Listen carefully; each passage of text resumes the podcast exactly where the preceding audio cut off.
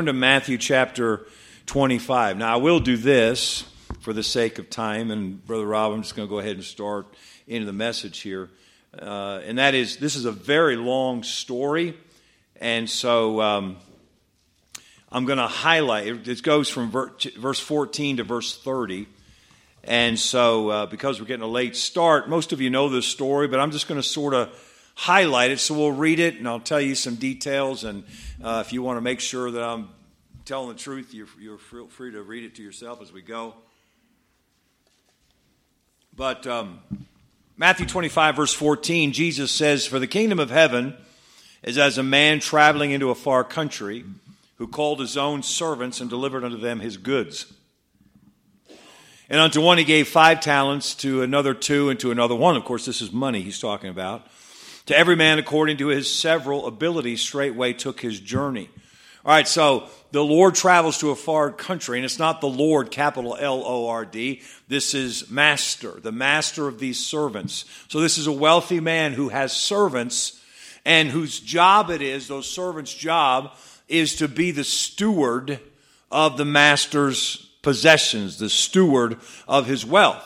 And so uh, he's going, he's going on a trip and before he goes, he, he takes some of his wealth and he gives one servant five talents. He gives another servant two. And it says each man according to his several abilities. So, in other words, he thought this servant will do well with five talents, and this servant will do well with two talents, and this servant will do well with one talent. So, it's, it's the level, not, not just the level of his trust in that servant, but also his knowledge of what that servant can do. You've had people before that uh, in, in some area, maybe your own children, that, uh, you know, I can trust maybe my oldest with this job, but uh, maybe a younger child, uh, they, don't, they don't have as much experience, so they, they're good, they're diligent, but they, I better give them a lesser job. That, that's basically what's going on here. So, verse 20, uh, I'm sorry, verse 16 he that had received the five talents went and traded with the same. He used the five talents to trade and made them other five talents. Likewise, he that had two, he also gained other two. But he that had received one went and digged in the earth and hid his Lord's money.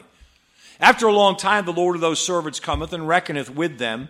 So he that had received five talents came and brought five other talents and uh, saying, Lord, thou deliverest unto me five talents. Behold, I've gained beside them five talents more. So he doubled his master's money.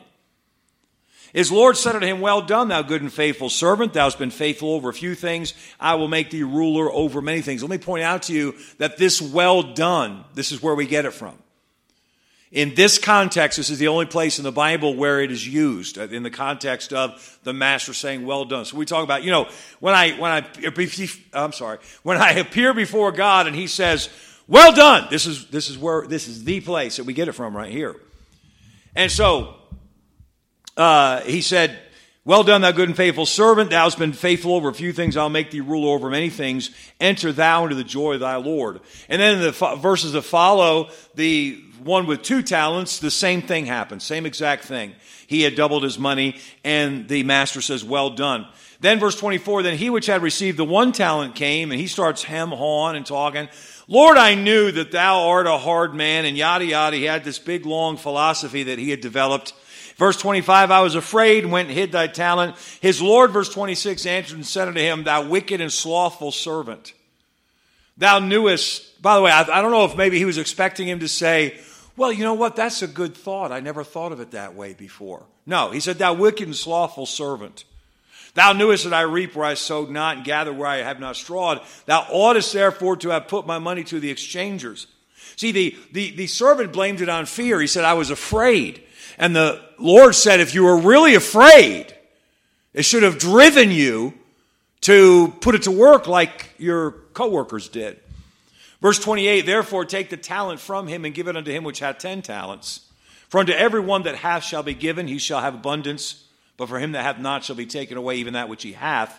Cast ye the unprofitable servant into outer darkness, there shall be weeping and gnashing of teeth. Now, I'm just being very transparent with you here in that I am not an expert on Bible interpretation.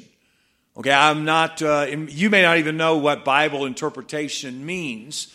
But uh, I will just tell you that my first inclination in any passage is to simply take the Word of God literally and at face value.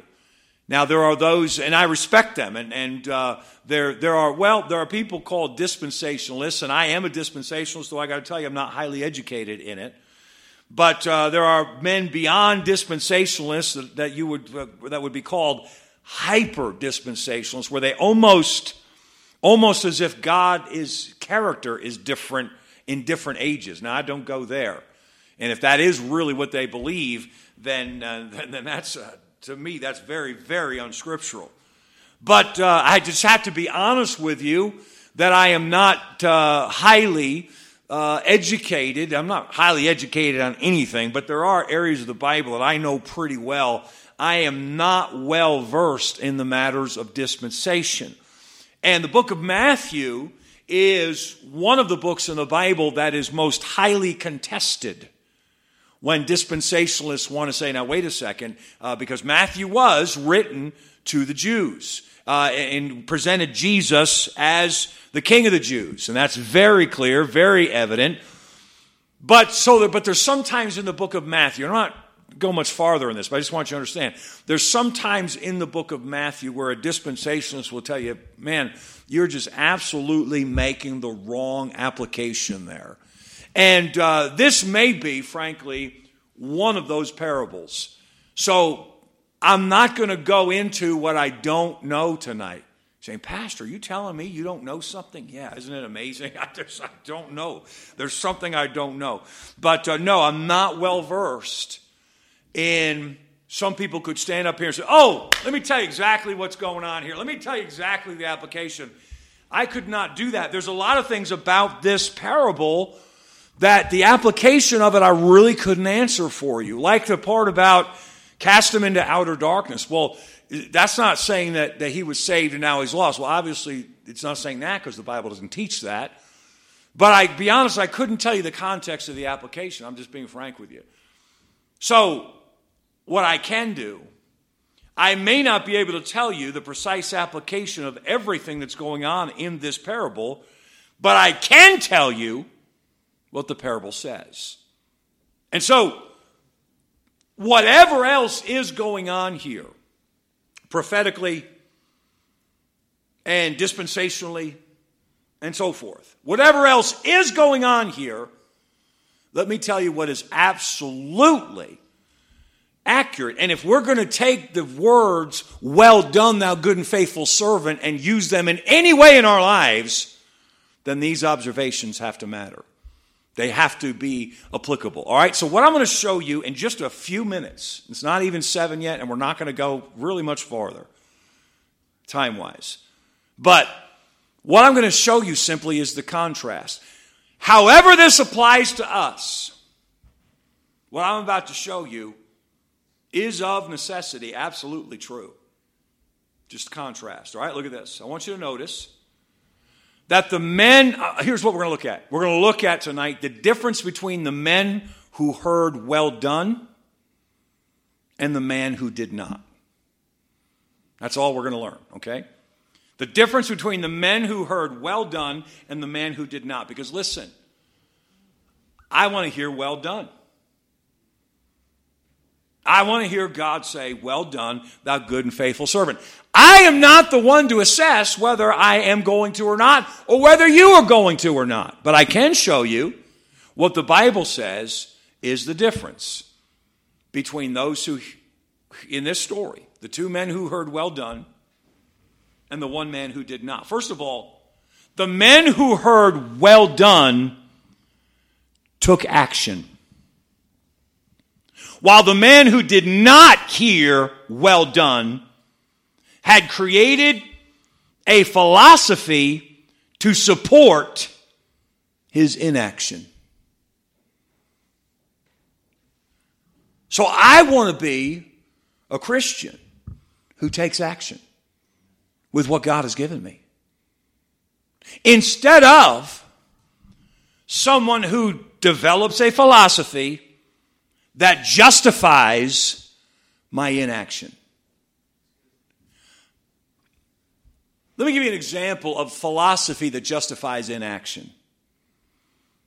When William Carey was a Baptist pastor in England, he went to a Baptist pastors fellowship meeting.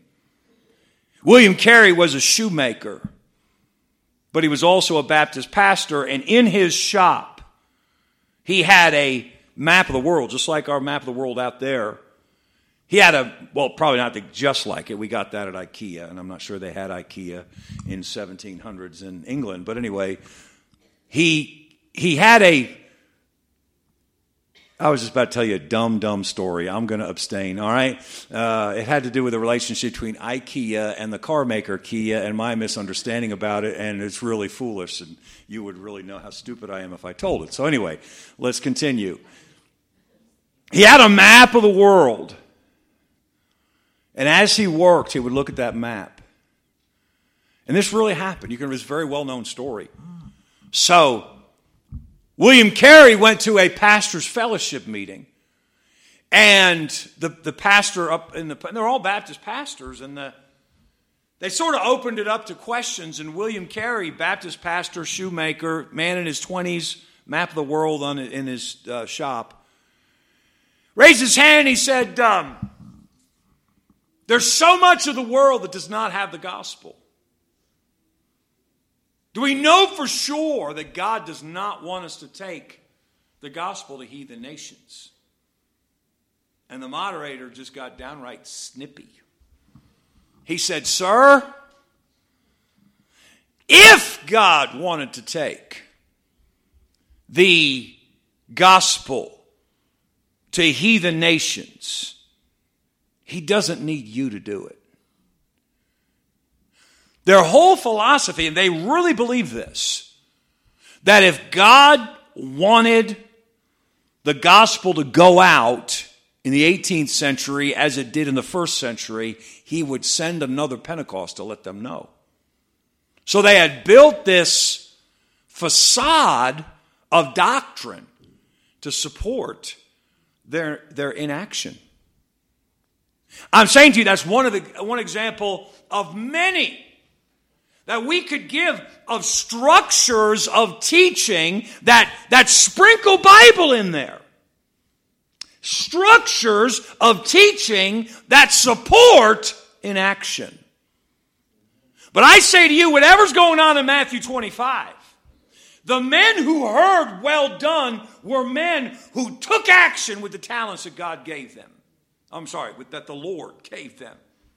The man who did not hear well done had created a philosophy to support his inaction. Let me give you another contrast between the two.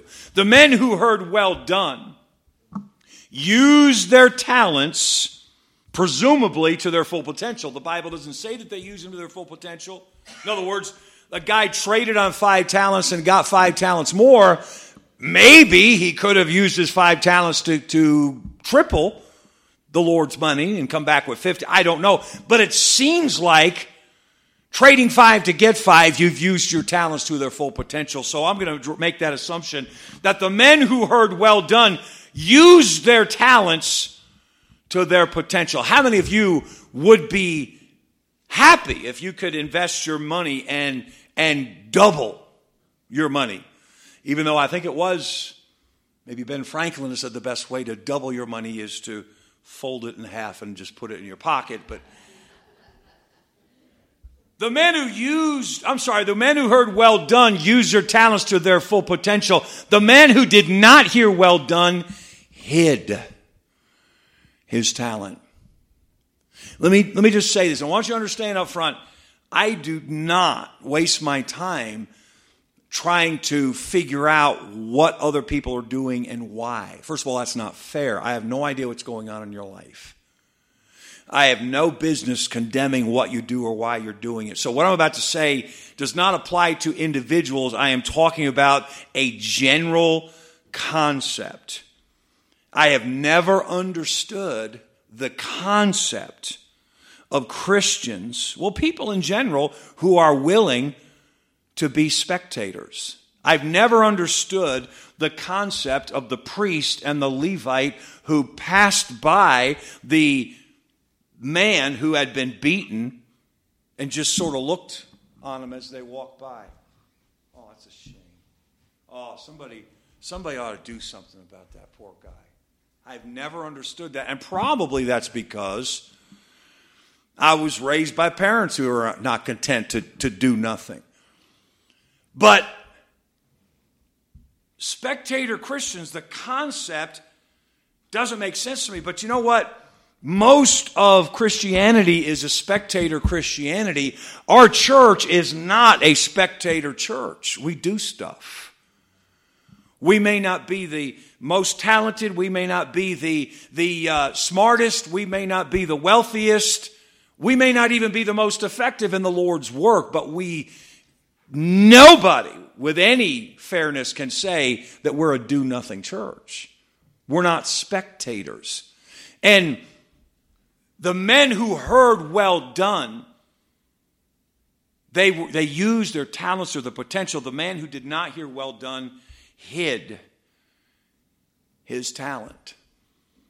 It was the Sunday after youth conference this year, and the bus was not running that Sunday, and so various things were going on. And uh, so I, I preached kind of a mean sermon that Sunday morning about uh, you know all over Danbury there's Christians who are enjoying a lot of fun. I've gotten some flack over that message, and that's fine because I meant every word I said, and I stand by every word I said. But you want to make people angry. You want to make Christians angry. You just remind them that God didn't save them to do nothing. You want to make Christians mad, tell that story from the book of Haggai, maybe Habakkuk. Habakkuk. Habakkuk. That's why I said when I was eight years old. Flashback, throwback Sunday night. Uh, Habakkuk. Scratch that from, from the tape. Um, Habakkuk. Um, I believe it's Haggai, actually, but anyway. Where the children of Israel come back from uh, captivity to build the house of the Lord. To build the house of the Lord. I hear pages turning. You're checking for me. You, huh? Haggai. All right, very good. So I said Habakkuk for nothing. Um, came back from captivity to build the house of the Lord. Why'd they come back from captivity? So as long as they were there, oh hey, as long as we're here, let's build our houses too.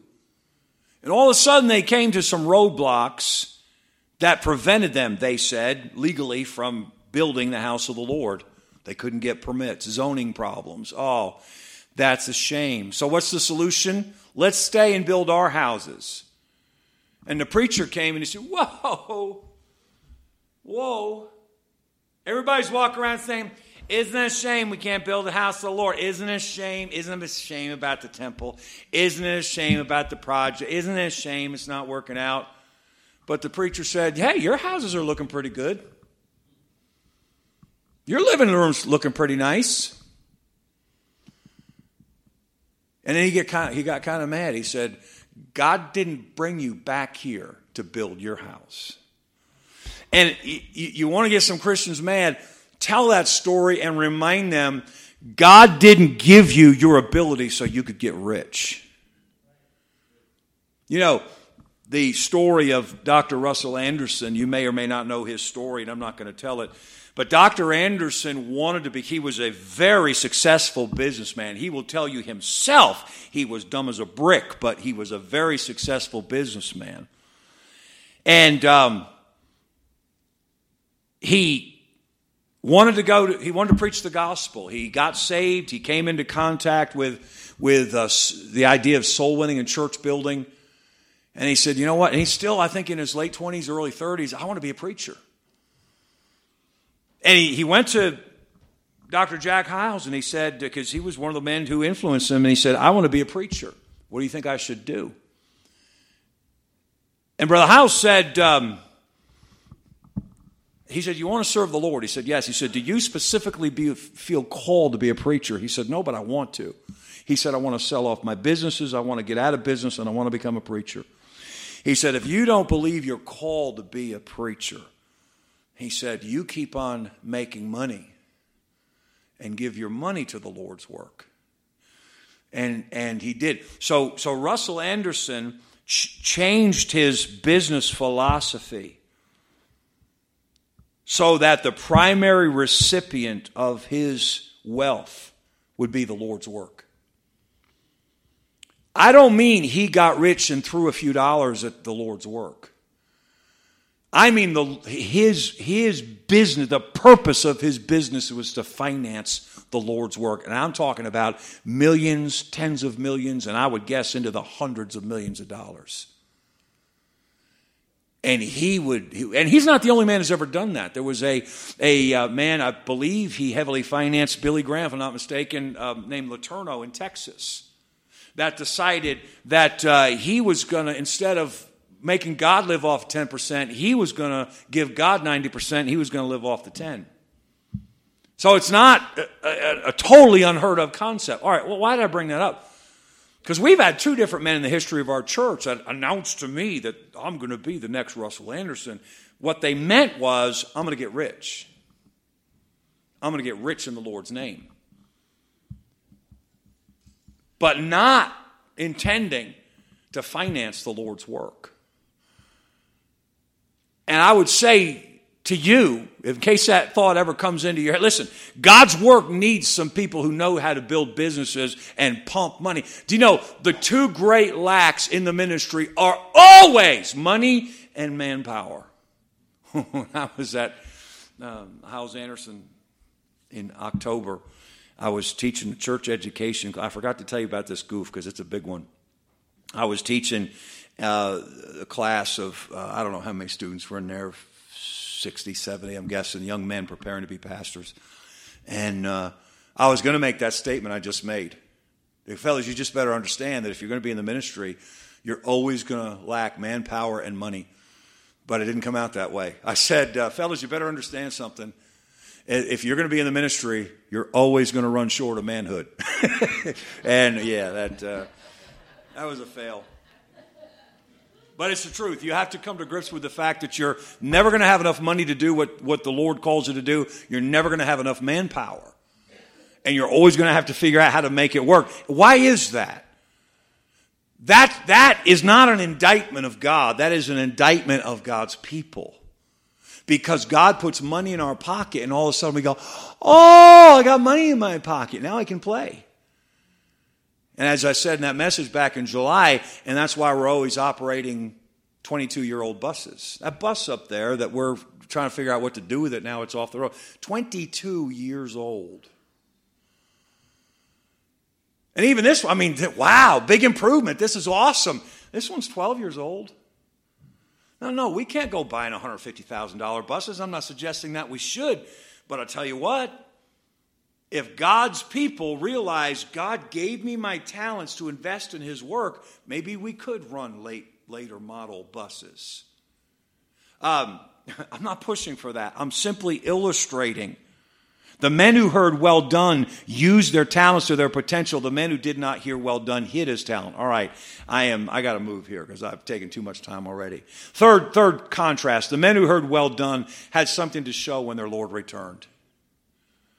The man who did not hear well done had nothing to show when his Lord returned. When he when when the Lord left, he said, "Here's your talent." And when the Lord traveled and came back, the other guy said, "Here's what you gave me and the same amount over again." But the guy with the one talent said, uh, "Here's what you gave me. I took good care of it." And hey, going back to that same message where I talked about churches all over Danbury. You wouldn't believe how many times I've driven by churches and told the Lord, Lord, we have people on top of people on top of people on Sundays. And that church has empty rooms all through it every Sunday. Building after building after building.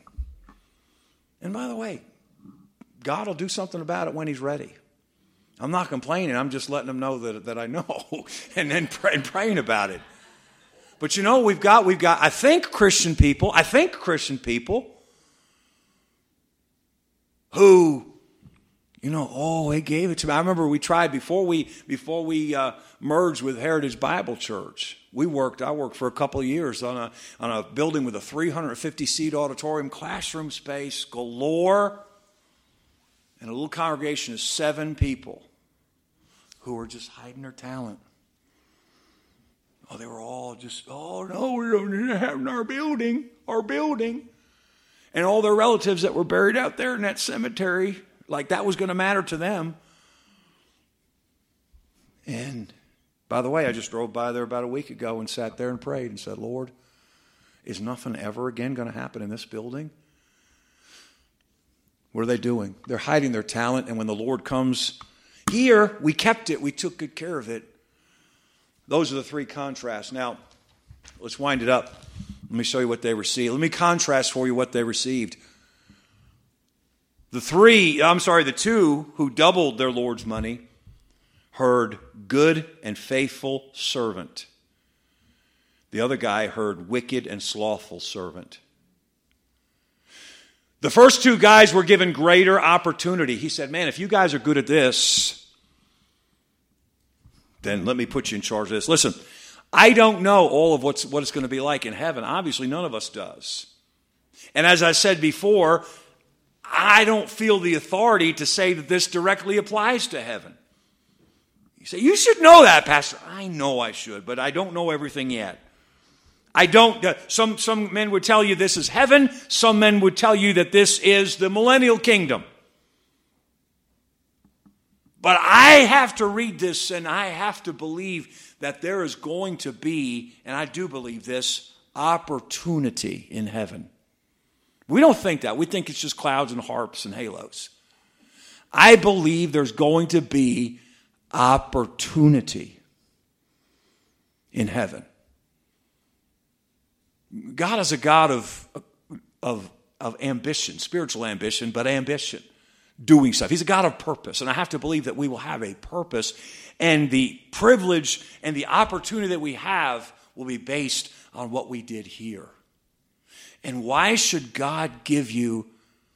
Listen, I'm going to say this. I'm not poor mouthing. I'm not whining. I'm just telling you how it is if you're in the Lord's work. People who think that we're supposed to live to make money, people who think we're supposed to live for fame, people who think that we're supposed to live for the world's applause. Oh, look, oh, look at your credentials. They do not take the Lord's work seriously. And you have to be okay with that. You have to learn to say, hey, I understand because I have eternal perspective. They do not. But if they're Christians, they're going to get to heaven and they're going to think because they were such superstars on earth, man, I got all the world's credentials. They thought I was awesome because our university had a football team and they let our football team play with the real guys. So we must have been awesome. And God's going to say, no, no, we don't care about football teams here. What we care about, what'd you do with the talents I gave you on earth? God's more excited about what he saw today at 44 Spring Street than he is about Christian organizations that get the world's accolades. God's not into that. Greater opportunity versus he lost what he had. And the last thing of all, last contrast, we're all finished. The first two had the joy of the Lord. The last guy had weeping and gnashing of teeth. I said all that tonight to say one thing. Today, you invested your talents. Now, for whatever it's worth to you, your pastor could not be more pleased and proud of you. Every last person that participated. But more importantly, you will have something to show for all that you do Sunday school, soul winning, uh, your ministry involvement, your giving, your, your, your faithfulness, your testimony for the Lord. And every time, all the Sunday dinners and so forth that you participate in, you will have something to show when the Lord returns. I, I pray that that blesses your heart. Let's stand together tonight.